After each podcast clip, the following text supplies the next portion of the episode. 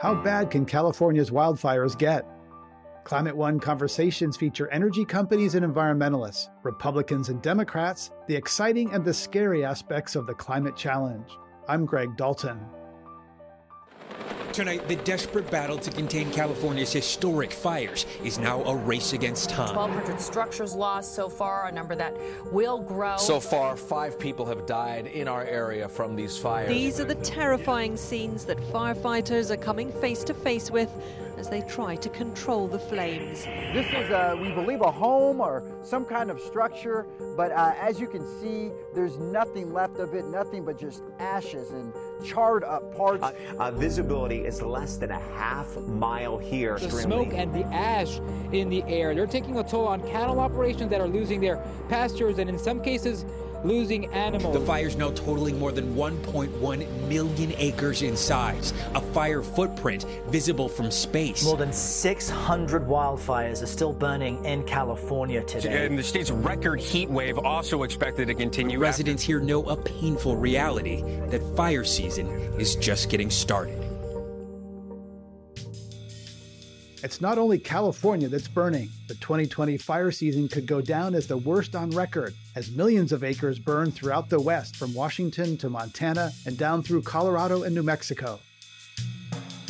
On today's program, we'll explore the impact of wildfires on public health, the economy, and the environment in the age of COVID, as well as the implications for climate change. And we'll talk about how California is addressing these and other fire related challenges. Joining me now are Wade Crowfoot, California Secretary for Natural Resources, and Julie Cart, environmental reporter with Cal Matters. While three of California's largest fires of all time occurred this year, Crowfoot points out that fire is nothing new to the Golden State's forest. Wildfires have historically been a natural part of California's ecology, uh, meaning we have wildfires uh, every year uh, from time immemorial. That being said, a lot of changes have occurred over the last 150 years that have exacerbated our wildfire threats each wildfire season. And when you add on top of that climate change and the impacts it brings, we now have catastrophic fires in ways that we never had them in the past. And Julie, is the state doing a, done a good job preparing for these wildfires? Because it's been the last five years or so that they've really, um, you know, grown in size and and and impact. How good is the state doing in terms of preparing for these?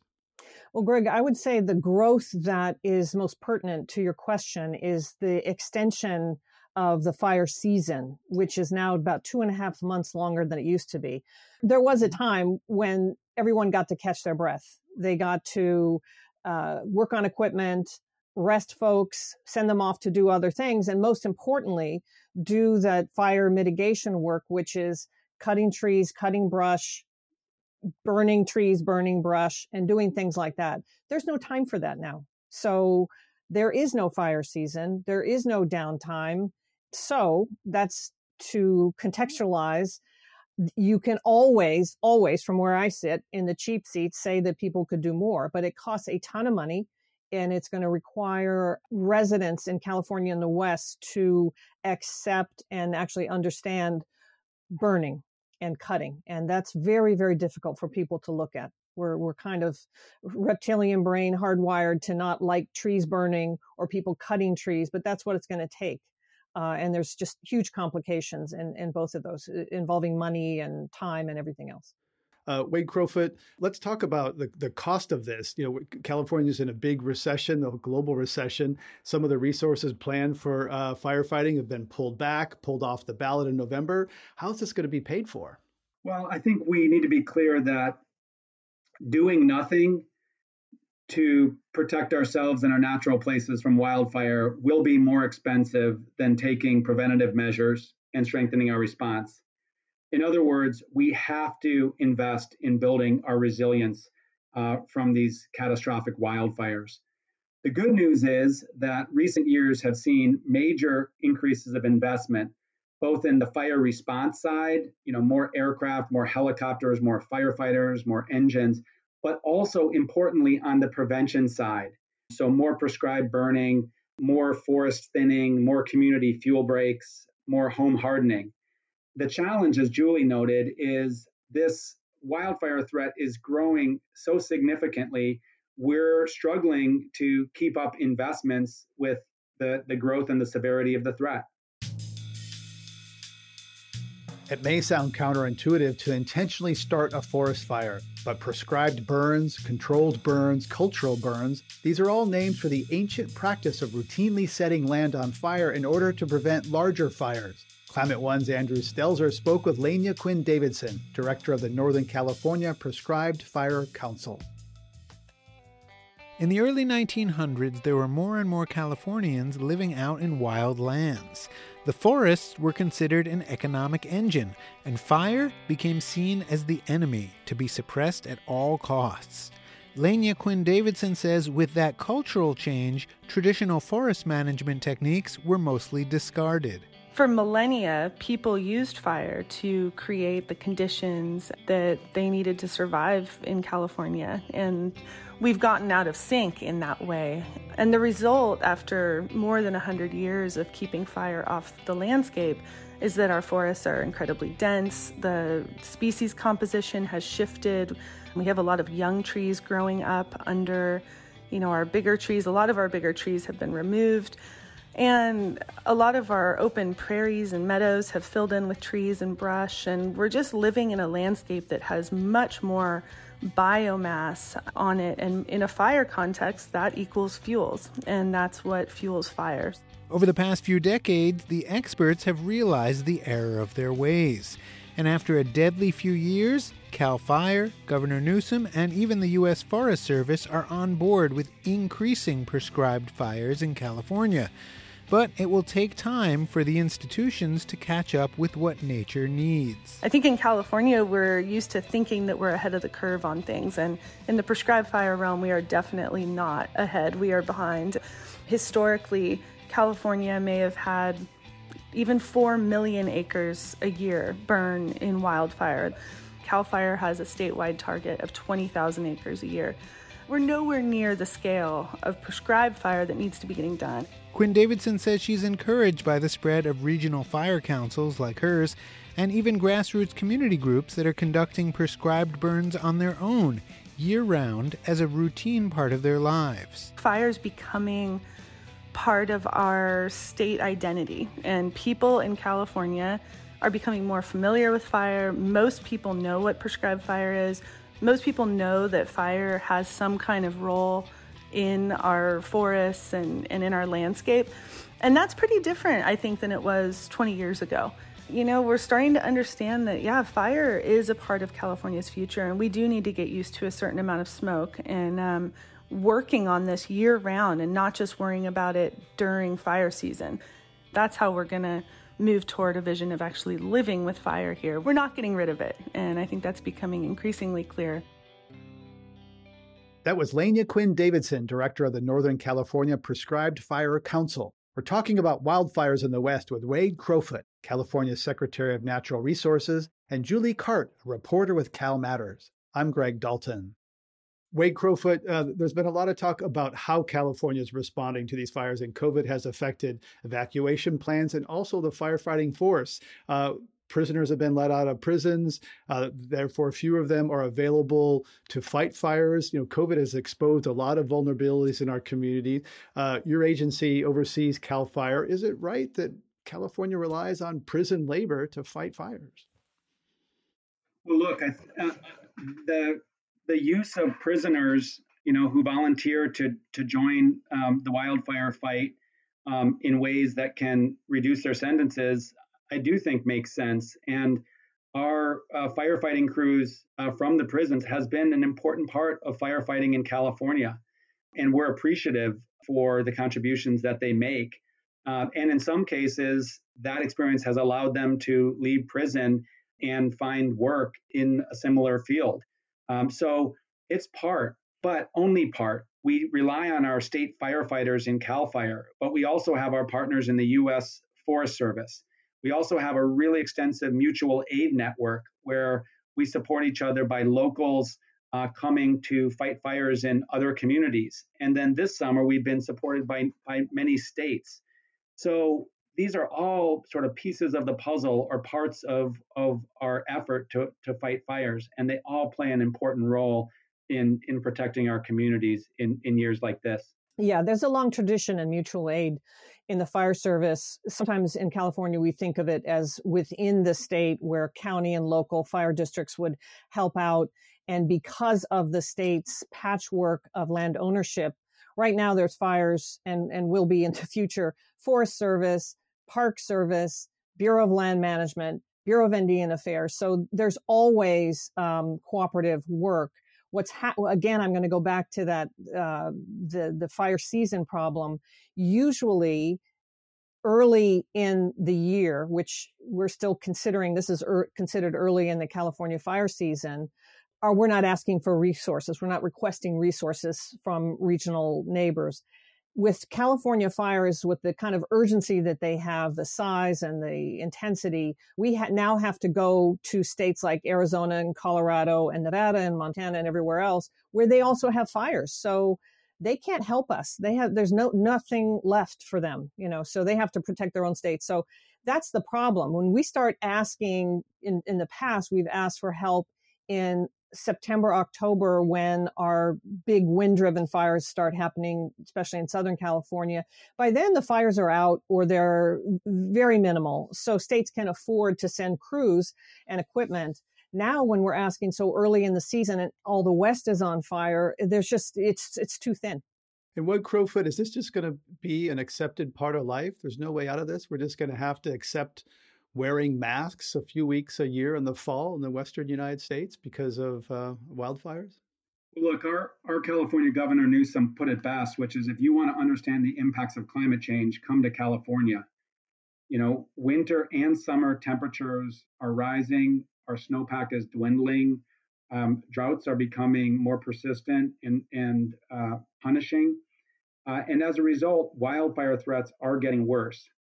That being said, uh, we can't resign ourselves uh, to doing nothing amidst this reality.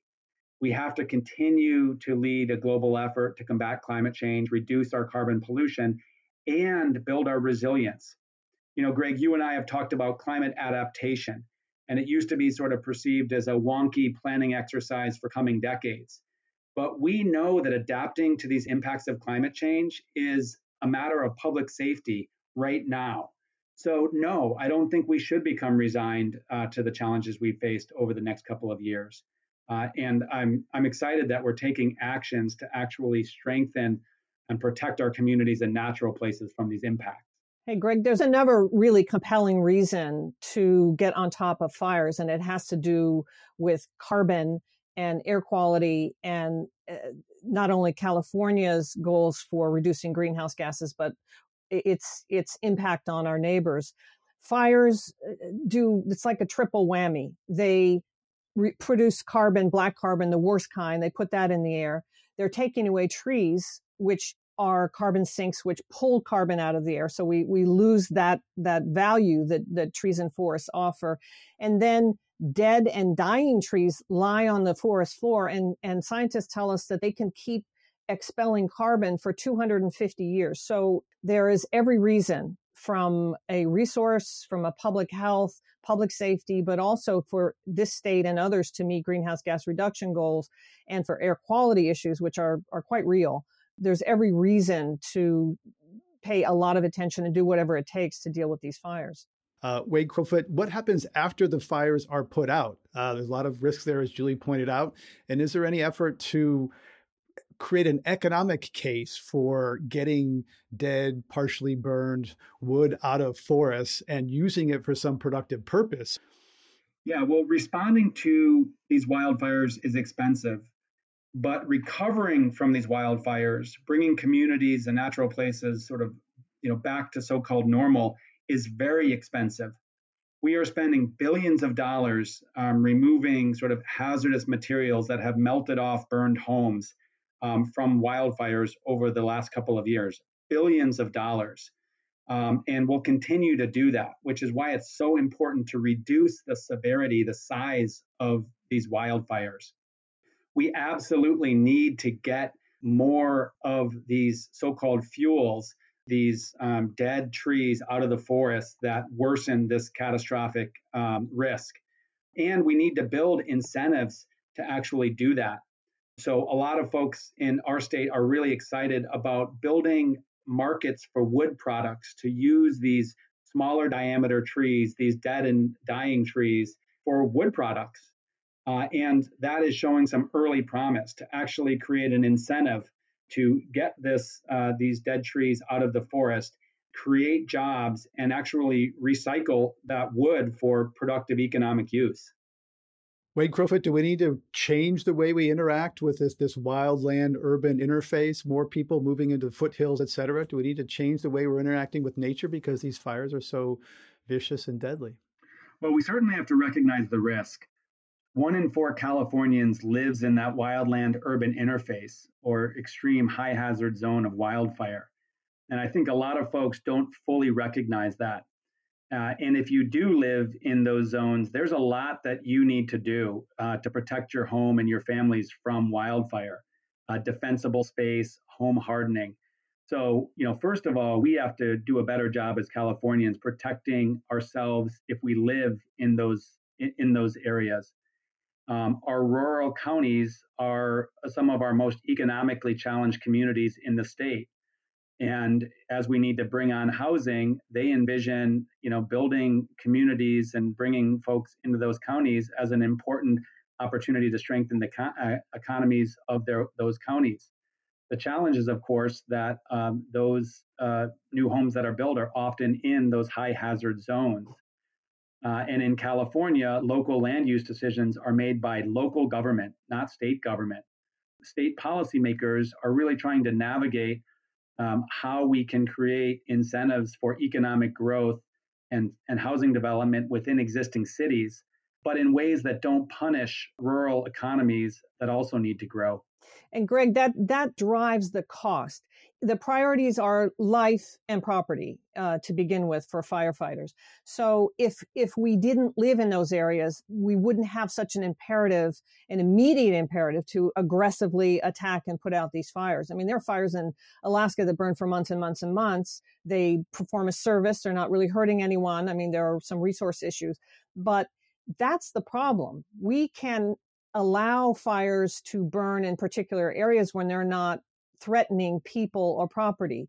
But you have to put out those fires. It is an urgent. I mean, clearly that's that's the least we can expect from government. So that just puts everybody behind the eight ball because we're all in those areas and all those fires occur there. Uh, as Wade mentioned, 95% of our fires are human cause and so people are around it so you have to put them out and it just it becomes this cycle that is really uh, inexorable and very difficult to get out of uh, in past years, studies have suggested that these fires could blow away all of California's other climate uh, progress measures, all the move toward cleaner energy and cleaner cars. These wildfires are erasing the state's progress. Yeah. And again, you know, wildfires are natural to California's landscape and they are part of our ecological cycle. You know, our goal cannot be to rid the state of wildfires. However, to your point, these catastrophic wildfires, the size of which we've never seen before, emit so much carbon dioxide, so much unhealthy air pollution that they really do uh, present a major threat to making progress, reducing our overall greenhouse gas pollution in the state. So, not only do we need to control these catastrophic wildfires to protect people and communities, natural places, we need to do it to meet our, our carbon or climate goals. Um, and so, it really involves not again erasing wildfire from the landscape, but taking some proactive measures to really allow wildfires to burn each summer, but in ways that are much more natural than what we're experiencing today.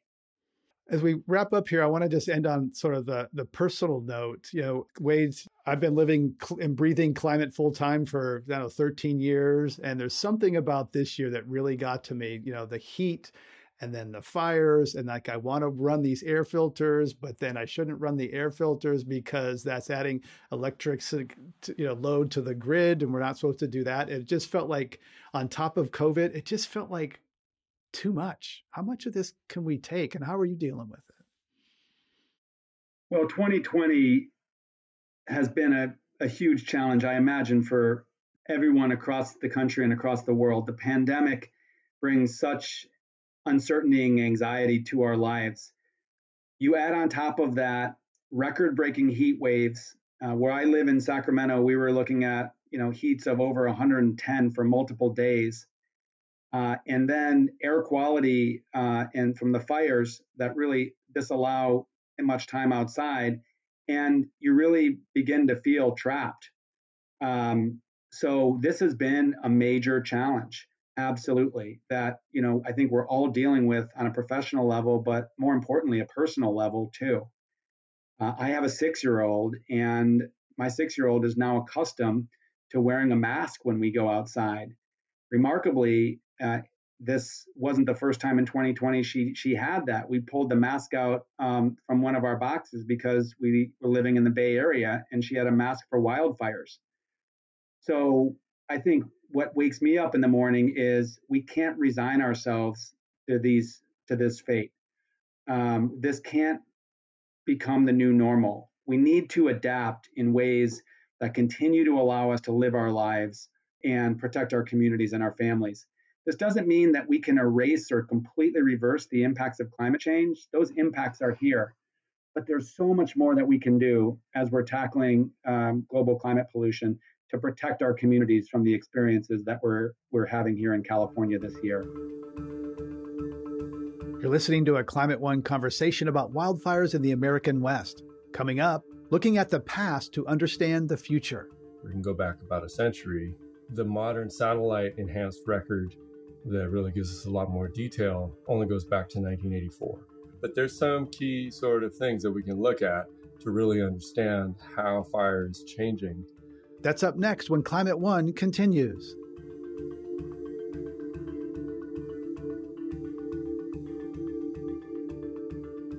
This is Climate One. I'm Greg Dalton, and we're talking about wildfires in the American West.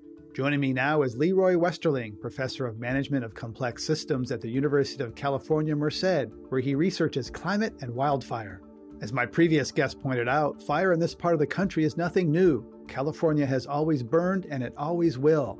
As climate change continues to fan the flames with drier winters and longer summers, it does seem like every fire season is the worst ever. But is it really? Westerling offers some historical context. So, documentary records, depending on the agency, could go back uh, sort of comprehensively to the 70s or the 80s uh, on state lands to the 50s. And then we have longer documentary records in California for large fires in places like Yosemite National Park, where you can go back about a century. The modern satellite enhanced record that really gives us a lot more detail only goes back to 1984. Um, so it really depends what record you're looking at and what kind of fires you're talking about. But there's some key sort of things that we can look at to really understand how fire is changing. Uh, it's true that California has always had a highly variable fire season from one year to the next, and uh, we're fire prone and we can get a lot of fire. Uh, right now, we have fire in just about every type of ecosystem in California. It's about the size of Japan population is is much less than Japan's, but it's still very dense in some places, and uh, it spans a lot of degrees of latitude and and a really extreme elevational gradient from the highest mountain peak in uh, the lower 48 states of the United States to the coast. And actually, in Mojave Desert, the below sea level is a, mm. the elevation there. So there are a lot of different ecosystems here, a lot of variety, and they respond to climate in different ways. And that means that climate change is having different impacts through different routes in different locations. And so we see changes in the fire season and the type of fire and where we're getting it that are very much driven by climate change, even when it's interacting with things like uh, say the buildup of fuels from a century of, of fire suppression or, or you know, a, a lack of investment in, in aggressive fuels management in Sierra Nevadas, for example. And so there you're talking about Smokey the Bear, right? We've had a, a, history of fire suppression. Fires are bad, stop them. Only you can prevent forest fires. How has that contributed to where we are now? Well, so it contributes to an increase in fuels in forest ecosystems, especially on federal lands and public lands in California. So the Sierra Nevada um, used to burn in mid elevations much more frequently than it did in the recent past. And that change in in in uh, fire rotation, or the you know the, the, time between when an area would burn, uh, was really affected by fire suppression.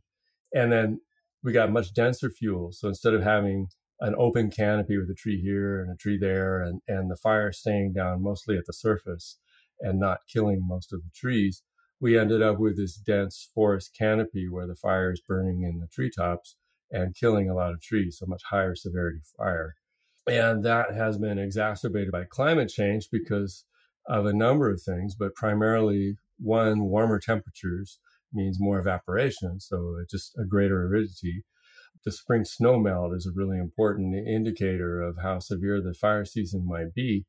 And, and that's affected by climate change, not only because warmer temperatures mean more rain and less snow, but also mean an earlier snow melt for the snowpack that is there.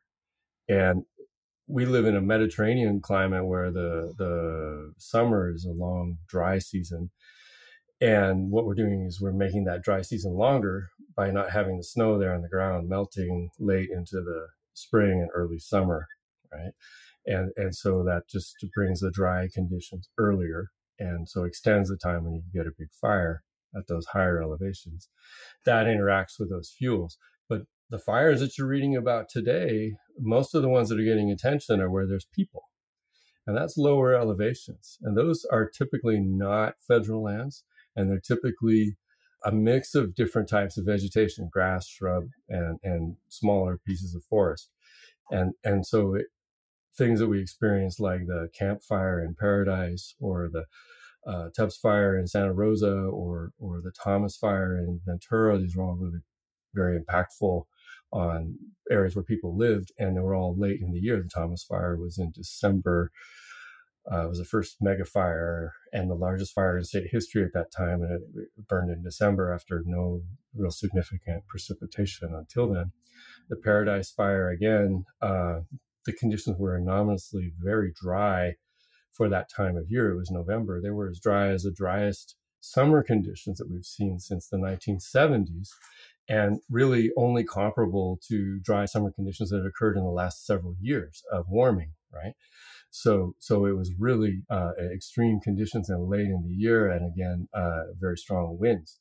So there's different patterns taking place, and so we see more and more fire in California, and it's related to these complex interactions between timing, drying, and uh, um, the type of precipitation that you get, and then how how the landscape's been managed in the past.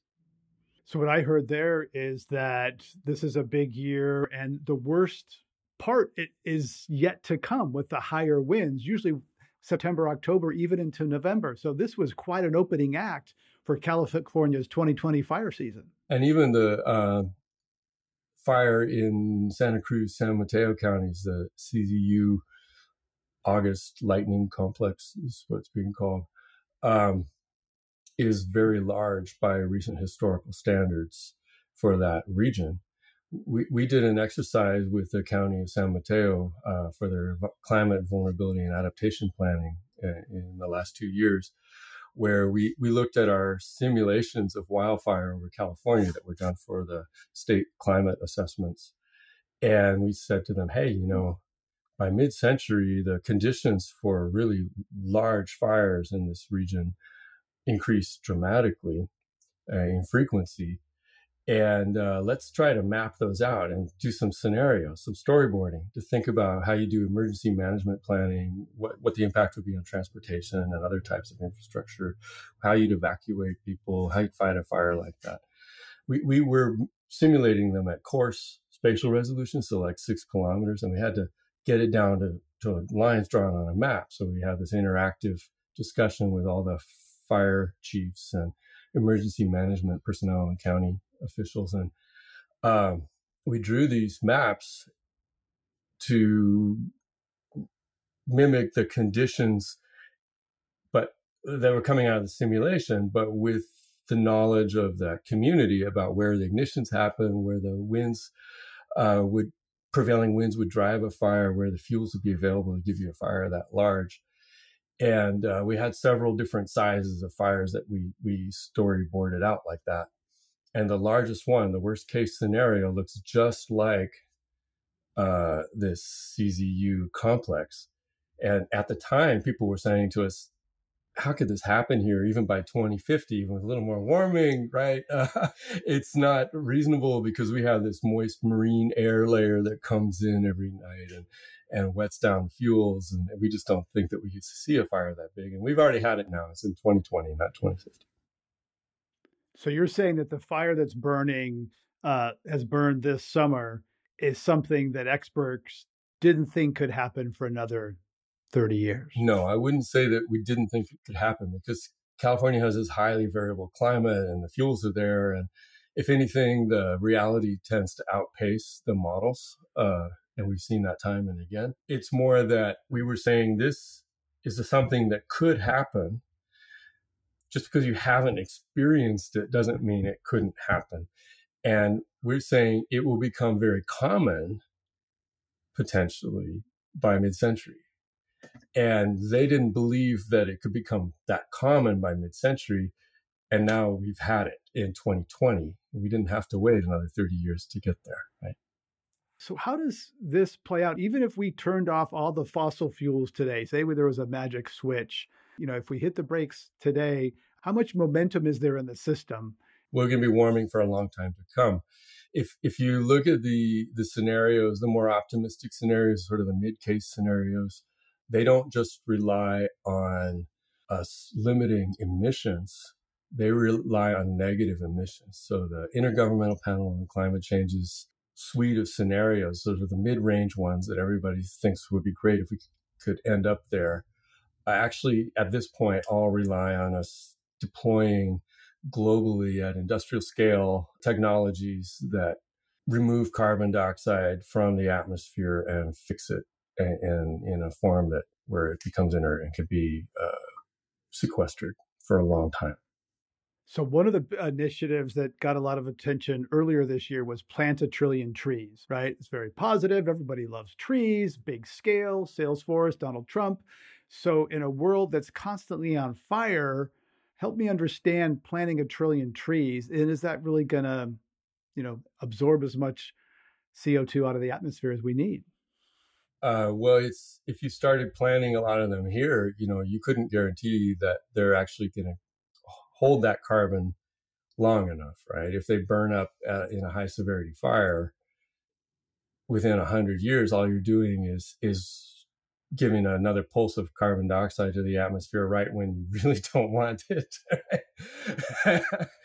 and uh, um, there's other places where you know you may not have enough water 20 or 30 years from now to sustain trees that you're planting today.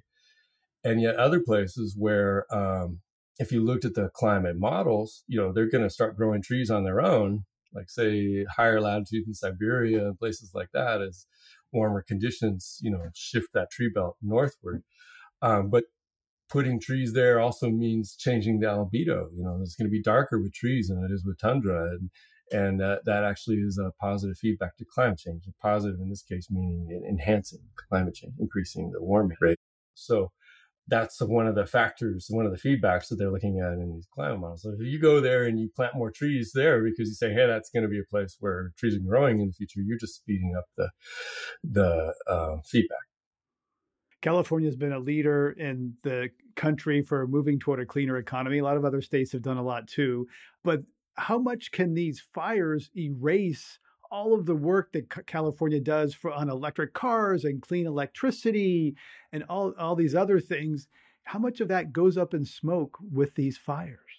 Well, so it's not going to negate it, right? Um, if we do a good job on clean energy, I don't have the numbers in my head for California specifically. We we did something similar for the the northern U.S. Rockies, the northern and central U.S. Rockies, so from the mm-hmm. Canadian border down through uh, uh, Yellowstone, and uh, we calculated just on the back of the envelope if you burned all the trees off in the mountains uh, in, in one go, you know, it was on the order of magnitude of the uh, anthropogenic or human caused emissions from one year in the lower 48 states. So, and, and, then it would take a while for that to grow back again before you could burn it. So, so we're not talking about uh, something that's going to swamp, you know, overwhelm the the effects uh, and that of of clean energy investments and and uh, more efficient appliances and homes and cars and things like that. And that's just because the scale of human fossil fuel use is so immense. But there are other natural reservoirs of carbon on the globe that do have that potential, right? It, it's not trees in arid places like California. It's the carbon in the permafrost in mm. latitudes where you really need to keep an eye out. So if you look forward, uh, California's had a, a, startling, devastating start to this fire season. The worst conditions with the higher winds are yet to come. What, what's the path forward? What should we do to, to reduce the fire risk? We're not going to eliminate it in the western United States. Fires burning in Colorado, Arizona, all around the West. Well, so a lot of the homes that people are going to be living in 30, 40 years from now are already built. So we need to provide incentives to retrofit those homes to make them more resistant to fire. And we need to provide incentives to manage vegetation around them to make them more resistant to fire. That'll help a lot with the communities. The federal government and the state government are, you know, stepping up their investments in fuels management in the Sierra Nevadas, but there's not a lot of people living up in the mountains there. You know, most of the homes being lost are down at lower elevations, not on, you know, adjacent to public forests. And, and really we need to unleash the private sector to, to act in its own interests. So where I live, I live in Mariposa, California. It's a small uh, 1850s gold rush mining town on the way to Yosemite National Park. Both my houses, I have two because I'm moving out of one and into another, you know, and they both uh, lost fire insurance. And this is a widespread problem across California. They both have mortgages. You can't, um, you know, be in good standing with your lender uh, without fire insurance. But uh, the the companies are all withdrawing from the market here because they don't think they can assess the risk. And the state fair plan that's picking up the slack, stepping in uh, in order to protect those banks as well as as well as the homeowners, um, doesn't have the information to assess those risks either because they don't even have any proprietary information that the insurers had. They haven't been in the business that long, and they they don't necessarily have all the information on what climate change has already done to those risks. So uh, a lot of improvement could come from just getting a better grip on what the risks are and what they're going to be going forward. So put a price on them. Uh, and then, um, you know, if people can get rebates on what's going to become much more expensive insurance after investing in retrofitting their homes and managing the vegetation around their communities, that would provide sort of a virtuous cycle where our communities could become somewhat more resistant to fire. Because really, we have to learn how to live with these fires for a long time to come. You're listening to a Climate One conversation about living with fire in the American West. Coming up, facing up to the long term health impacts. Even fetuses in utero, those uh, residing in moms that have been exposed to high levels of wildfire smoke, those uh, babies that ultimately end up getting born are seen to have immune disturbances uh, even a decade out.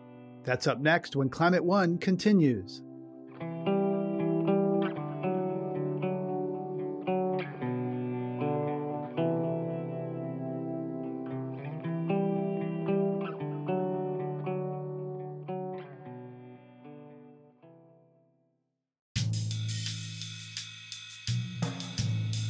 This is Climate One. I'm Greg Dalton, and we're talking about the impacts of wildfires. As forests burn throughout the West, many people wake up to the smell of smoke, even those who are hundreds or thousands of miles away. For people who live in fire prone areas, as well as for firefighters, breathing smoke filled air is a regular hazard. What are the long term health effects of people breathing in wildfire smoke? Vin Gupta is affiliate assistant professor at the Institute for Health Metrics and Evaluation at the University of Washington. Dr. Gupta draws a direct connection between exposure to wildfire smoke and increased vulnerability to COVID 19. There's been a lot of literature studying the acute effects of wildfire inhalation, smoke from wildfires, on the human body, on individuals both young and old. And what we what we've seen is that even acute exposure, so a matter of a few hours of inhaling unhealthy air quality from from a nearby wildfire, can impact the immune system, especially the developing immune system. So the, our adolescents, uh, even fetuses in utero, those uh, residing in moms in places uh, that have been exposed to high levels of wildfire smoke, those uh, babies that ultimately end up getting born are seen to have immune disturbances uh, even a decade out. And so there are serious impacts. How and when exposure to wildfire smoke increases uh, the likelihood of infection from COVID 19, we're still trying to figure that out, but there's a clear symmetry between exposure and the likelihood of infection. So, any type of air pollution does appear to actually make the human body more susceptible to infection when you're exposed to the virus. So, what that means right now with these historic wildfires ravaging California is that anyone who's breathing that smoke, even for a short period of time, is increasing a health effects that may be long term and possibly their COVID vulnerability. Is that right? That's exactly correct. Uh, uh, before the pandemic, there was actually a lot of attention was being paid to the impact of air pollution alone, whether from car exhaust or from a wildfire, on the human body. We had long thought that air pollution is detrimental to the human body, to the heart, the lungs, to immune system development and functioning. Now we know that in fact, and there's great data throughout 2019 published in some of our leading medical journals, JAMA, the New England Journal of Medicine, showing individuals that reside in places that have chronic exposure to high levels of air pollutants have higher rates of death and disability. So that's number one. Number two, to your point, there's a there's an enzyme in the body called angiotensin converting enzyme. Name's not important. What is important is this enzyme in and of itself appears to get upregulated in higher concentrations when someone is exposed to COVID 19. So, what does that mean? Exposure is one thing. The exposure doesn't guarantee infection. But in the setting of being exposed to air pollution where this enzyme is being upregulated, there's more of it, that enzyme facilitates entry of COVID 19 into lung cells.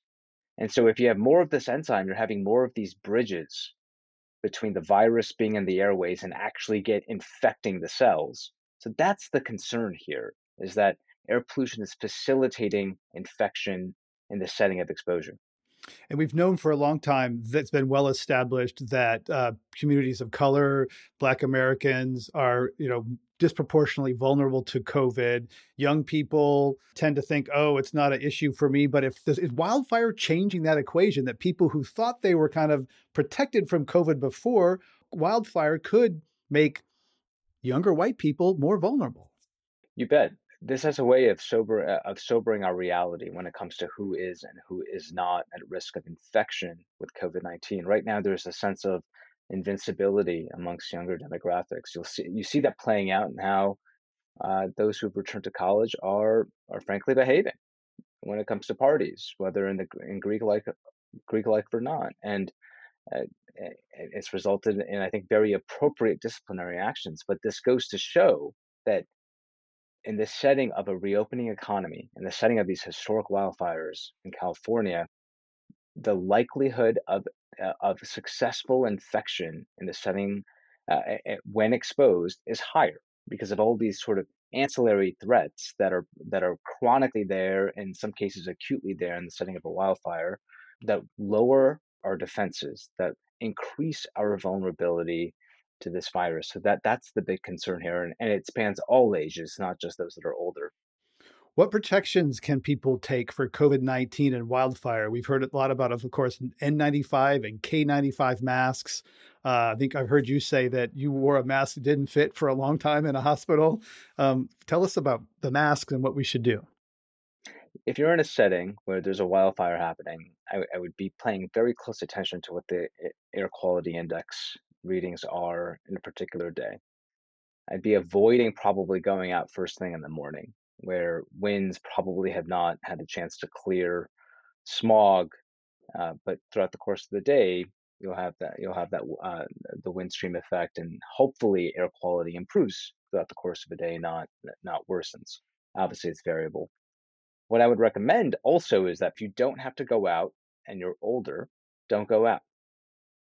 If you have a pre-existing condition, if you have especially a cardiopulmonary condition, and you're 50 and older, this is a situation where if you hadn't had somebody go to the grocery store already to get your, your essential goods and you have the ability to, to delegate that task or to get an Uber delivery or some sort of grocery store delivery, this is when I would consider that for this period in time. COVID plus air pollution is a bad combination for anybody, but exposure to COVID in a grocery store, for example, or a department store in the setting of air pollution, which diminishes all of our immune responses, regardless of age, is a bad combination if you're 50 and older, and in particular, battling a pre existing disease. And then if there's nothing, and if you just have to go out, you have to get into your car, um, at minimum a KN95 mask, which doesn't require a fit test the way an N95 mask does. A mask is only as good as its fit. We don't talk enough about fit we just assume that people are u- utilizing common sense and know what is good fit, what's not around the nose and around the mouth, and sort of solid seal around the cheeks. There's a lot. That's a that's assuming a lot. That's assuming a lot here. Docs and nurses and respiratory therapists need to get tested over the course of 15 minutes once every few years uh, with a, with a cleanly shaven beard in the case of, um, of, of many males because we need to make sure that seal is really tight. And so I, I would recommend a KN95 mask for a lot of individuals. The fit's not fantastic, but it's better uh, than what I've seen from a lot of cloth masks. It's not quite an N95 mask, but these are widely available online. We think the quality is better than uh, some of the KN95 masks that were on the market back in March, April. Uh, there's a lot of mask confusion right now. What, what I can say is we don't have a perfect mask solution, but masks are, are vastly better than no masks, particularly as we're having a national debate on school reopenings, and invariably, children with teachers in places across the country are going to congregate again in poorly ventilated indoor settings. It's going to happen. We, uh, we just hope it happens smartly and our elected leaders do the right thing to protect the public safety. I want to come back to where we started with impacts on children. Uh, you talked about the special vulnerability of children, even pre, you know, in the in utero uh, during COVID and wildfires. There's also the trauma aspect of this. I'd like you to speak to that because uh, there's a climate and COVID. People are just feeling so traumatized by these cascading crises. And how does that affect children, particularly? With the right workplace health and safety measures put in place, young people are actually are, are in a sweet spot in some degree. They're, they're in some ways blissfully unaware. So that's um, if you're five and under, your life might not seem all that terribly different, at least in, in a lot of parts of the country right now. Uh, in places like Arizona, Florida, and lots of zip codes in California where COVID is, has been on the rise, even though I know cases are plateauing a lot of these areas, where now there's smoke of course this is going to be traumatic because especially with our older uh, uh, older age children five and older our teenagers people that uh, children that need human interaction want to see their friends i'm hoping the trauma whatever has resulted will subside but i think this is going to have a deep indelible impact in how and, and how that generation thinks about public health in the careers they choose in how they approach public health when they're, let's say, if they're an athlete in the locker room, when they're traveling uh, on a study abroad mission, who knows what. We've always thought about public health, you know, especially when you're growing up, through the lens of, oh, darn, I need to get my immunizations. I need to get that immunization sheet into the school nurse. I need to get XYZ anti malarials if I'm going abroad. It's been viewed in some ways as a nuisance. Now it's going to be different. So this is going to change collective psychology as uh, for younger generations, and I think hopefully these short-term traumatic experiences will, of course, be remembered, but something that we can overcome. I do think the silver lining here is that maybe this is going to re-index all of our minds on the importance of public health moving forward, which is going to be key because this is not the last time we're going to have a pandemic. Unfortunately, it's just not. We've had four or five near pandemics just in the last 10 years. And now this is obviously been a whole different scale. But we can't think that there's not a future threat on the horizon because if we don't think that way, we're going to have a whole set of disruptions that I think are avoidable the next time something like this comes around. You've been listening to Climate One. We've been talking about the impacts of wildfires on our health, economy, and climate. We just heard from Vin Gupta, affiliate assistant professor at the Institute for Health Metrics and Evaluation at the University of Washington. My other guests today were Leroy Westerling, professor of management of complex systems at the University of California, Merced, Wade Crowfoot, California Secretary for Natural Resources, and Julie Cart, a reporter with Cal Matters. To hear more Climate One conversations, subscribe to our podcast on Apple Podcasts, Spotify, or wherever you get your pods. Please help us get more people talking about climate by giving us a rating or review. It really does help advance the climate conversation. Kelli Pennington directs our audience engagement. Tyler Reed is our producer. Sarah Catherine Coxon is the strategy and content manager. Steve Fox is director of advancement. Annie Chelsea edited the program. Our audio team is Mark Kirschner, Arnav Gupta, and Andrew Stelzer. Dr. Gloria Duffy is CEO of the Commonwealth Club of California, the nonprofit nonpartisan forum where our program originates. I'm Greg Dalton.